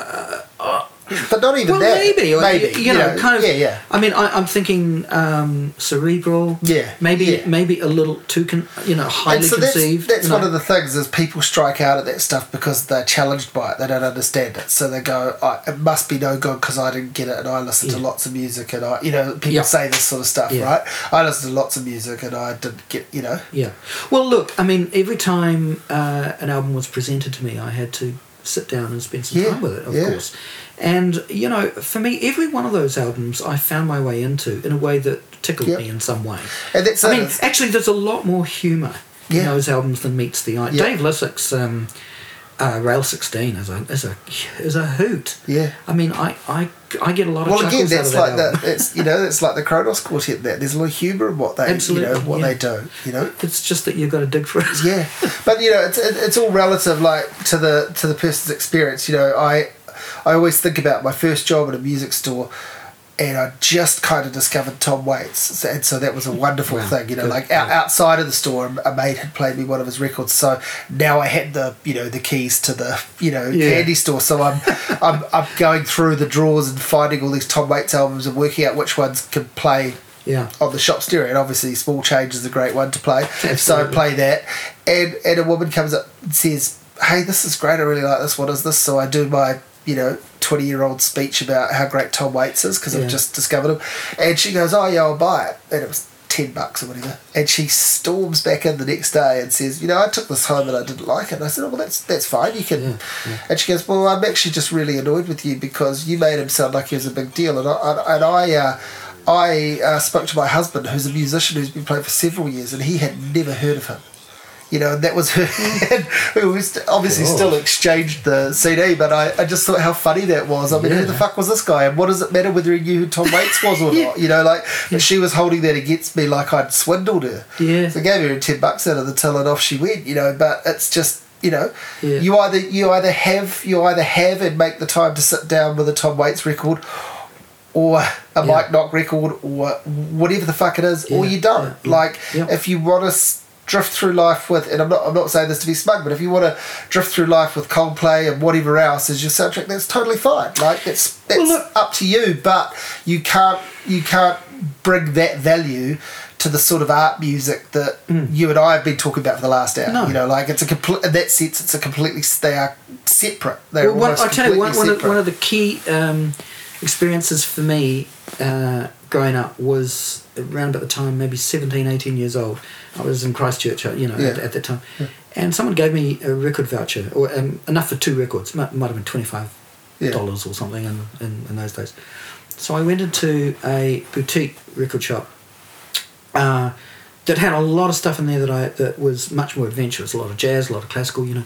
And I took my little voucher in and I said, um, "Look, I want two albums that uh, by artists that I haven't experienced before. I, I want to get some value out of this, uh, you know, gift. And Yeah. rather than just buying something that I know, you know, I, I want to I want to try something." And he said, "So what do you listen to?" And at that time, I was listening to Weather Report, right? So I say, "Well, I've been listening to Weather Report." you know, Wayne Shorter and, and, and those guys. And he goes, ah, okay, well, I've got two albums for you. He said, you should. Now, he said, are you familiar with Miles Davis? I said, oh, not really. I haven't, I've never owned one of his albums. I know who you mean, but, you know, I didn't, Yeah. didn't really know about Miles Davis. So he, uh, uh, Water Babies had just come out. right, yeah, Or about, about a year. earlier. Yeah, yeah. He said, get this. So I got Water Babies. And it was a it was a compilation actually Yeah, of outtakes or, or stuff that hadn't been released from that late sixties period. Yeah, you know, yeah. and a little bit It's of when he was just entering his retirement kind of thing, right? And- and they put album out yeah, just yeah, to have yeah, yeah, something yeah, yeah, to to, keep out. his name out there. Yeah, and that's keep right. The, keep the checks in. Anyway, so I took that, and I, I also got uh, Arbour Zena by Keith Jarrett, Yeah, yeah, who I'd never heard of. And he said Keith Jarrett worked with Miles Davis, and, Yeah. he, and there's a lineage here Yeah, yeah, between yeah. Wayne Shorter and Joe Zawinul and Yeah. Miles and Keith. They're Yeah. all from the same, but he said they're doing things very different to each other. So take these and have a listen to them, and come in and tell me what you think. So I got those two albums, and I hated both of them. I didn't. I had no points of reference for them. Yeah, really. yeah, yeah. I mean, I've been listening to Weather Report. Yeah, you know, yeah, And yeah. Miles was just like, oh shit, this is. So water baby, I was just is- I was laughing when you said that. I, I love that water baby album, but it's you still my favourite album. you Right. know. I play it But I couldn't imagine anyone being turned on. Well, I could now, maybe, but I was gonna. Then you couldn't imagine anyone being turned on to Miles Davis through that. See that one? No. particular- Yeah, Well, yeah. It's become my Christmas album. Every Yeah. Christmas I put it on. Yeah, You know, it's the great. first thing I listen to every Yeah. Christmas day. And Arbour Zena I got to know eventually. Yeah. And I got to love it. And then I sort of fell out with it a little bit. I began Yeah. to think, oh, no, it's, maybe it's not that great after all. But Yeah. but it gave me a it gave me a, a, a sort of a, a, a, a the keys to a door. Yeah. Both those albums Yeah. did, and they have both become part of my um, musical soundscape. Yeah, library of references, That like- thing that you carry around. And this is you, it you know? too. Like when you're doing things like you know what you do, and, and I guess what I do, it's like not every musical experience needs to be like a eureka. Man, this is the best record ever. No. It's quite rewarding to be challenged by things, and it's quite rewarding to be initially turned off. Well, that was you the need, whole. You need those references, That was the right? whole You- yeah. value. Yeah. Of not taking those albums back. Yeah. Putting them on, Learn not to live with them. them. Learn to live with them and- I, and- yeah, yeah. I, I, I persevered, and they have become central to. Yeah. Well, they, they basically informed Rattle in a funny sort of way. Yeah, I could see that. I was You going to say, you know, when you mentioned the Keith Jarrett, I'm like, oh well, there's a also a link to the ECM, you Yeah. know, you know, label and style, and you well, know, I, well, soon after I heard the Köln Concert, yeah. yeah. and then I was off. I mean, that's. Yeah. I was just going to reference that. I was going to say. I mean, Yeah. that's. You know, someone asked me the other day, "Oh, do you like Keith Jarrett?" Which is a funny question. It's not really one that I imagine gets asked all that often these days. Yeah. And I said, "Yeah, I do. I, I couldn't. I couldn't tell you that I've listened to. I mean, I I don't know who's listened to everything that guy's done, yeah, but I've liked more that I've not liked. Dan Poynton. Yeah, you're right. I John can believe. Yeah, yeah, I can believe that. maybe Jonathan Crayford even, but Yeah, maybe, you know, maybe, I, I yeah. most of the things I've heard by Keith Jarrett, I've found a way into, and Yeah. and there are a handful or more of things I really love, Yeah, and there's yeah. probably at least a handful of records out there I haven't heard that. I Oh, probably should because he has done so much great stuff. But you know, yes, of course I like him. Of course I think he's you know Yeah. great. But I could totally see how, particularly with how much he's done, I could totally see how that's a name now that just people would just go, oh, I just don't have time to get to that like that, so I'm just going to leave that, Yes, I know what you and mean. that's fine as well. You know, like Yeah. I sometimes think about you know I had an I had an iPod twelve. Nearly fifteen years ago, that had hundred Miles Davis albums on it. Right. You know, and that lived with me for for years, and I listened to a lot of it, and it got stolen, and it was kind of it was kind of lame when it got stolen. It had lots of other albums by lots of other artists I cared about a lot, but it was kind of like this weird, almost already very old fashioned reference library I had Yeah, yeah. to all these things that were very formative to me, you know, when I was 19, Yeah. 20, 21, and I just wanted to have them in my pocket. Like I just wanted to, Yeah, and of course I can still go and get them, and and I've gone and you know collected a lot of the key bits of them on vinyl and will continue to, and all of that. But you know, yeah, if you don't have time for that, and it's not what you're about, that's totally fine. But you know, I don't actually think music is as snobby as people think it is. You know, I think Well, look, this is this raises a really interesting point. You know, like uh, Ruben and I, uh, he came up a few months ago Yeah. to, to finish off the album. you Yeah. know, Shark Shark Yeah, yeah. Creations, and um, which he's just launched, Which he's just I haven't launched. listened to yet, but it's, it's I've got it. You know, I've got it from your side. It's yeah, my, I think you'll enjoy it. Well, I'm looking forward to it. anyway, we, we uh, that night after we'd you know finished it, we had dinner and we were having some wine. We were Yeah. just chatting like this, and and um, he, uh, you know, we were both talking about how um, jazz it sort of has a bad name. Yeah. At least. Sort of in New Zealand, it seems. Oh, it's, it's very hard to sell it. Yeah. Like when, when, when Rattle started the jazz series, uh, um, Graham Reid said to me, "Oh, I think it's great what you're Yeah. doing. That you're going to do something that's going to support you know New Zealand jazz, and Yeah. you know you guys are the people to do it. But whatever you do, don't put jazz on the cover, Yeah, interesting. which yeah, was the very thing we did. Yeah. and we did it because I thought, no, fuck it. Yeah, yeah, You know yeah, wh- yeah. what we're about is we're spe- we're specifically saying Yeah. this is New Zealand jazz. Keep away if you don't like it. Yeah. kind of thing. yeah. But Well, but and- which is what come in if you do, or you think That's you might. what people Exactly. have done. Yeah, yeah. I mean, he was he was right. You know, Yeah. if you call it jazz, you're going to Oh, ostracize people totally. immediately.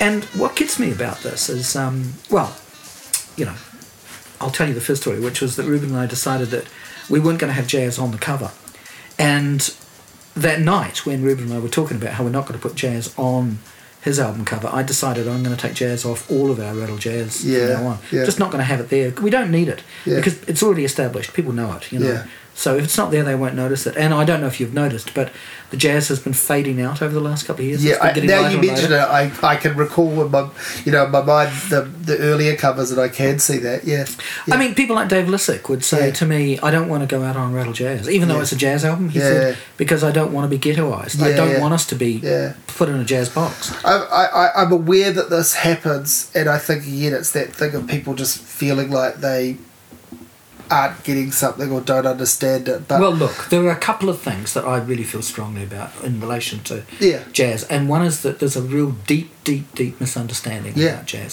and it, and it's perpetuated by a lot of people in the media. I mean, you know, Simon Morris, bless him, Yeah. he and he and um, Phil O'Brien on the Yeah, show. yeah. They every year they give jazz stick, Yeah. and they needn't, you know, because Yeah. they love blues, and it's Yeah. basically a derivative of that. And the one thing that people just miss with jazz, they they think. They think because you know jazz is responsible, f admittedly, for um, you know a fair share of noodling, and yeah. and There's a bit of chin stroking both on the stage and off. yeah, but, you know, sure, Uh, we understand. Some that. people Yeah, can yeah, take it too seriously. Yeah. But actually, you get past that very quickly. Oh, the, the thing about jazz that people actually don't get, I don't think enough, is that it's fundamentally a joyful medium. Yes. It's fundamentally life affirming. And, you know, just about all the jazz I know and love and, and think of when I think of jazz, from Keith Jarrett to Miles Davis to Weather Report, Yeah, yeah. you name it. I mean, the stuff, anything. I mean, virtually everything that Rattle has put out um, jazz wise, I believe is wholly life affirming and whole, wholly, Yeah. wholly joyful. You know, every single album I have to hold myself back from using those terms Yeah. because when I think of sharp variations, Yeah. I think of joy. When I listen to that music, I think these guys are just having fun. you get the conversation that's happening between the instruments and the musicians in jazz. And, and, and, and I used to think that you needed to go and see it live for that. And and that is a great way for, a, say, a beginner, a person who's a bit scared of jazz or hasn't experienced it. That's a great way for them to see that. But you get it on the albums. Oh, absolutely. I realised, I recognised that I was getting that on the albums. I mean, I was just, just listening to you talk about it.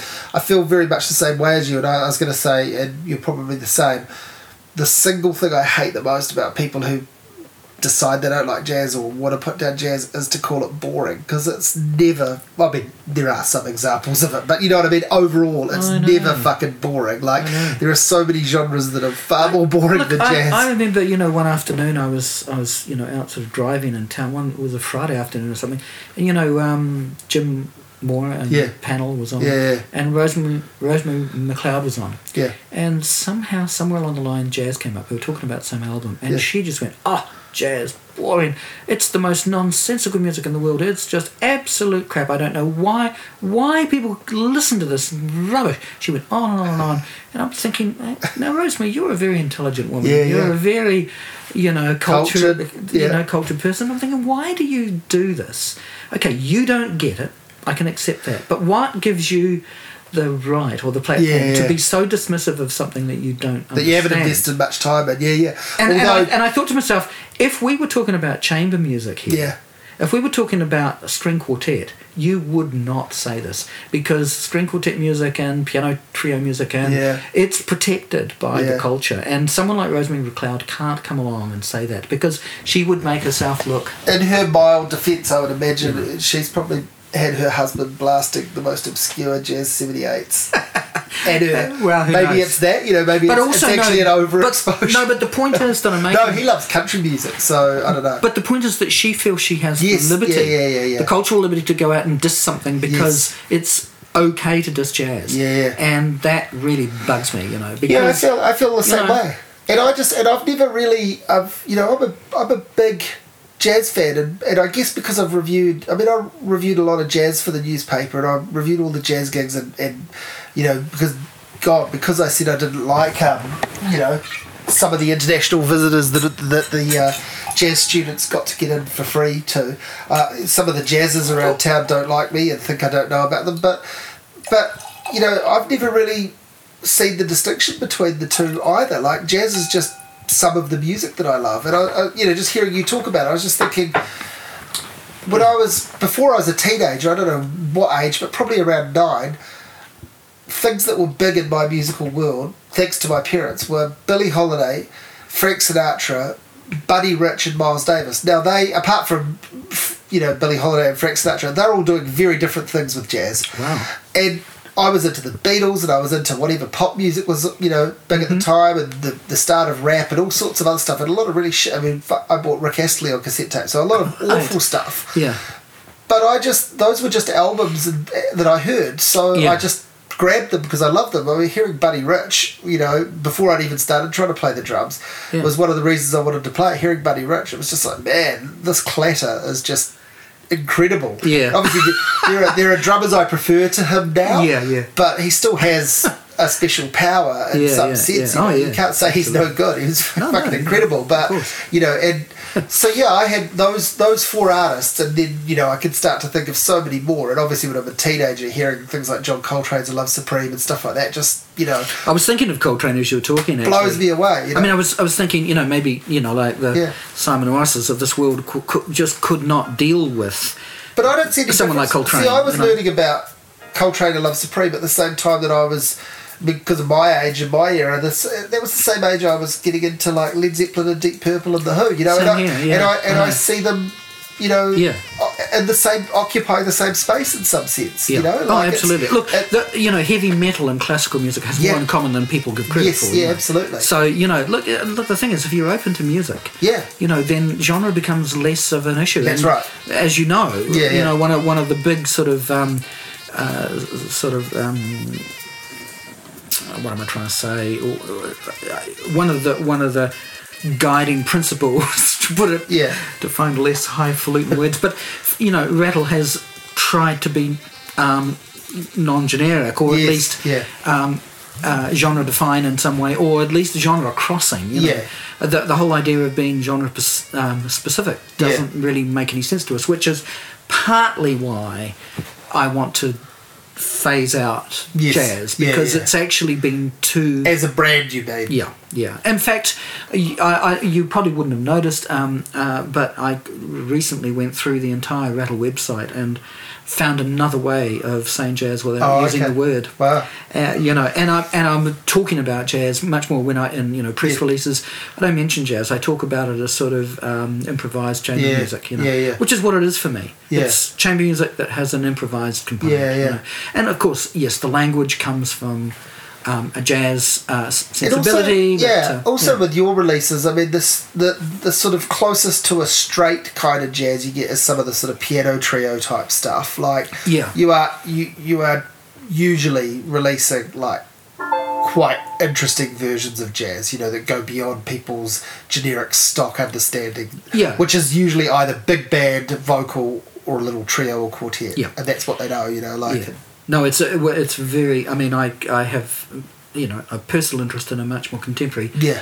form of jazz, and and so you know, um, No, I and, and it's not particular. I'm not particularly interested in what you might call mainstream or commercial Yeah. jazz, uh, like Yeah. the snarky puppy style of thing, for example. I mean, I appreciate what they do, and I respect them, and I, they're just awesome. You know, but it's not for me. Yeah, you know, and so I'd rather go and watch uh, Wayne Shorter uh, completely disconnect a Yeah. piece of music and Yeah, t- yeah. tear it to bits and, and turn it into shreds. You know, that interests me much more.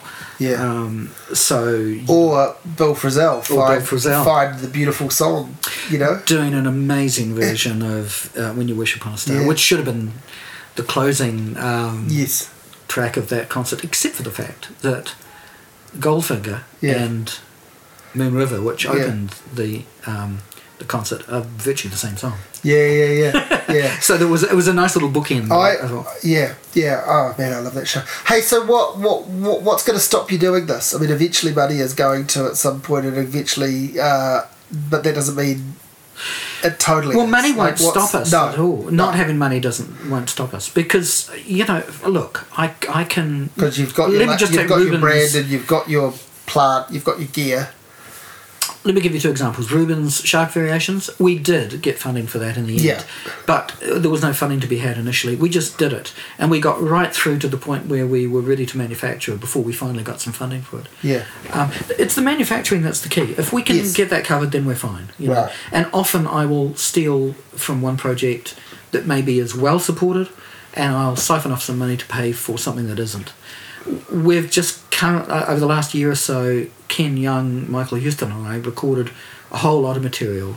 Uh, the Diabelli Variations, an album of Brahms, an, al- um, an album of um, French music, which is beautiful, Satie, Debussy, Ravel. uh, Um, fantastic album. Man, I grabbed like half a dozen things off your site last week after we you Yeah, know, spoke, yeah. and I haven't got through. all- I mean, obviously it's been a, a busy time with the festival and that, but I haven't got through all of those yet. you No, know, no, I, no. but but I've given them enough of a cursory listen each to go. Man, these are all yet again. These are all good, They're- and, we're, and we're talking yeah, like yeah.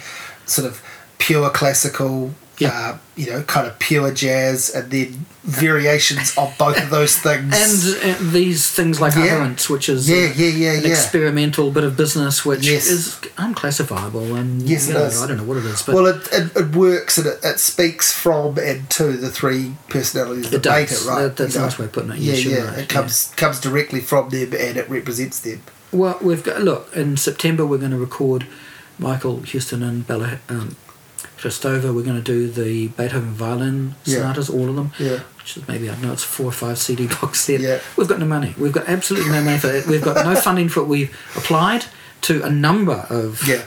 um, agencies and, and whatnot, including you know Creative New Zealand, who won't fund it because it's not New Zealand music, which is you know yeah. uh, ridiculous if you ask me. But anyway, that's their mandate at the moment, so that's the way it goes. So, but you know, um, we're going to record it because I can record it Yeah, and they yeah. can play it, and we've got a venue we can record it, and it won't cost us anything. Yeah. So we'll get it recorded. We'll get it mixed. We'll get it mastered. We'll get the cover design done. We'll get everything done right up to the point where we need to actually get money. Yeah. And what we need money for is the manufacturing. Yeah. So, and this is it with, I mean, what we need to do really is to get much more into the crowdfunding side Yeah, of yeah, things yeah, and, to and actually the- get projects up online and say, look, we need support to get this out. And I think we're going to start doing that. Yeah, yeah. Which is really just pre-orders, It is, yeah. you know, in yeah. a sense, isn't it? Like it's. Yeah, yeah. Um, well, you can go around to Michael's and have dinner Yes. with them for five thousand dollars. Yeah. Yeah, yeah, yeah, yeah. or if you just want your copy of the album when it comes out, you can Send us twenty bucks. Yeah, yeah, you can pay 20 or 30 bucks. Look, it's so inspiring to hear you say that in, in the weirdest kind of way because um, about about the sort of money thing because uh, you know the, the this It's a curse. This is And it's dysfunctional. I'm having this conversation with, with most people I have these conversations with for the podcast, but I'm also having this conversation with myself. Yeah. You know, how long could I keep doing what I do? And I've spent I spent eight years where people thought I was being paid by the click, and I was not. You know, No, I I know. really fucking wish I was, but People, but people think I'm on a good yeah, wicket. yeah, I bet. They don't know. They don't I know. bet. Yeah, They exactly. think, oh yeah, record company guy. Oh, you must be doing really well. Yeah, yeah. I don't know what people. I don't know what people think I was getting paid, or get paid to write a gig review, but Yeah. they seem to think that you get like hundreds and hundreds of dollars for it, which is weird. Um, but it, but anyway, like I, I- I guess I, I, I'm I'm my own manufacturing plant, and I can physically write. Yes. And it's about you know it's about that. If if I find things to write about and I find reason to do it, that's always been my motivation. You know, Yeah. my motivation has not been money beyond Yeah. the idea that I, you know, I tried to do it for a living for a long time and it didn't work out. Yeah. Uh, that that's a shame and that's a broken model that, you know, uh, doesn't just affect me. That affects you know loads of people. Well, look, But I, that alone doesn't stop me from doing my work. I know? have to say, I mean, right from the get go, I have never been motivated by money. So long as I've got enough to pay my rent, I'm, Yeah. I'm fine. You know, Yeah. I mean, that's really always been my attitude. I do a lot of things for free, and a lot of things I do for free, people don't even know I'm doing for. Yeah. Like even the people I'm doing it for don't know. Yeah. you know. Yeah, a lot of yeah, I bet, I and I'm happy with that because they don't need to know. Yeah. Um, if if I'm interested to do something, I'll, I like you know I. I got a call from Roger Manins just recently, who said he's just recorded an album with um, Anita Schwab, Yeah. and he said, um, "Is it Schwab? It is." isn't Yeah, it? yeah, Um, and he's and he's raving. He said, "Look, this woman's a great piano player. She's Yeah. very underrated. Um, she's not known here, but she should be. And I've just had her up here in Auckland, and I've recorded it with Ron and the guys. Yeah. And I reckon Rattle should put it out." He said, "I'm going to get the files to you, have a listen, see what you think." He said, "Look, we also need some help to get it mixed too. Would you be interested?" And I wrote back and said, "Look, here's the thing." uh, I'll mix it for nothing. I'll just do it for you because you're my friend and I, you Yeah. know, You have the relationship. we've got a Yeah, relationship and this is something that you're passionate about. I'll support you in that. So I'll, I'll do that. If it's something that I don't like, we won't put it out. I'll mix it anyway. You can have it. I don't care what you do with it. If it's something that I do like and that um, I want to put out on Rattle, then what I need is manufacturing money. That's Yeah. basically the bottom line. So Yeah. if Anita can apply for some funding, uh, then we'll do it. You know, and if she gets the funding and there's enough to pay me, then I'll take some out and I'll Yeah. get paid. You know? Yeah. But if not, it doesn't matter because you know, and it really doesn't matter because it's just one album, and it's one album that ought to be out there, and it's going to be out there one way or the other. You Yeah. know? Yeah. and I can see how I can help to make that happen, and it, I get a lot of uh, pleasure out of just making it possible for something that would otherwise not see the light of day actually see the light of day. I mean, there's a real satisfaction in that, and to do it without without thinking about payment is there's something. I mean, it's not a, a sort of a masochistic thing. It's just there's something right about that for me. Yeah. you know. Yeah, no, I do, I do understand that. I, you know, for me, my my um, my dilemma has been has been wrapped up in obviously bringing a child into the world, Yeah. having a mortgage, having you know debt from falling backwards by chasing a fucking dream. You know, like Well, there you so there are those issues. You've got a child. So, I mean, Rattle is my child. You know, Yeah, you do right. things for your baby Yeah. without thinking of cost. And I mean, that's the way I feel about But it. But I mean, in terms of worrying about money coming in, that's where my that that that is the only sure. aspect where that Yeah. where that comes from. Beyond that, and I'm obviously a fucking idiot, but beyond that, I'm not money driven at all. Like it's it's money is something that I know we're going to sound like naive old Yeah, yeah, yeah, yeah, You yeah. know, I mean, you know, Yeah, we get what we deserve. You know, Yeah, uh, there is a there is probably a bit of that, but I'm you know I, I feel that way about that. I'm very happy with revel in your poverty, motherfucker. Yeah, yeah, yeah. So th- th- this seems a, a, a delightful and upbeat note to end on. Um, but but um, I was going to say, is there anything else you want to plug or put out into the world? Because I feel like we've had a good old chat and it's been Yeah. long overdue. Just rattle, rattle, rattle. I mean, you know, like if people are going to listen Yeah. to this and they've got this far, uh, um, Yeah, they I might have would- found it easier by now to, to get into jazz. I would just encourage people to get to the website Yeah. and register and get our emails. Not that we put out, uh, I mean, yeah, um, you don't you you, know, don't kind of newsletters. people. Yeah, we, yeah, we yeah. don't we don't do a lot of it. Yeah. In fact, we should we should really do more. Actually, there's one thing I will say.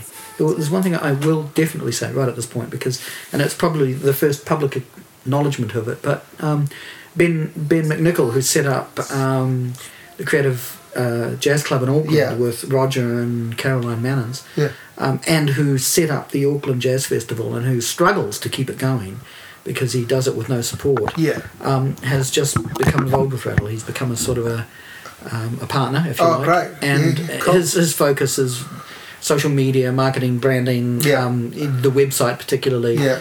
So um, and Oh, he, uh, he That is good thinks in a way that I don't. Yeah. And so it's and but we sh- we share a lot. Yeah. We have a lot in common. So and he's a great. We're going to prop up and guy. feed off each other's streets. Well, he's a lot younger than me too, Yeah. which is good because I need people who Fresh. might keep it going. Yeah, you know? yeah, yeah, yeah. Well, no, you're not. You're not. Not you're not, you're not- 60, I have to you're think about that, You're not you know? fading off this earth, but yeah, exactly. From fresh, fresh perspective. Yes, no, that's is, right. is, is probably good. Well, um, yeah, as I say, it's long overdue because we've we've we've shared a few emails over the years. And, It's and- good to and- meet you after all this time, Yeah, Simon. it's been really great. So, and I've got to say, I, I really do appreciate the support. I mean, you've you've been a real advocate, and, and, and I know it's not. I mean, you have you know you have had no vested interest in being No. so, and I know it's genuine, and I've really appreciated it. oh, that. good. You know, so. Yeah, yeah. I mean, uh, like if I, uh, I, I just physically can't review every single thing any label does, let alone Rattle. But I, you know, you know that if if something really offended me. Um, that came out on your label, and I felt strongly about writing about it. I would, but so Yeah, I, yeah. uh, to, I look this- forward to the day. uh, In fact, I'm going to work hard to find an album yeah, that you're going to you go. hate. There you go. uh, but it, you know, at this stage, I've just been mostly pleased with things, Yeah, yeah, or, good. or, or blown away. Because uh, I just want to say again, I think the the work that you've done over the years as a curator and a, and a creator is, you know, y- y- there should be a little wing set up in the museum for the artifacts that you're putting Yeah, out into this yeah. country. So I want to put that on the Yeah, on great. the record. you. Yeah, Great. yeah, they are quite lovely, aren't they?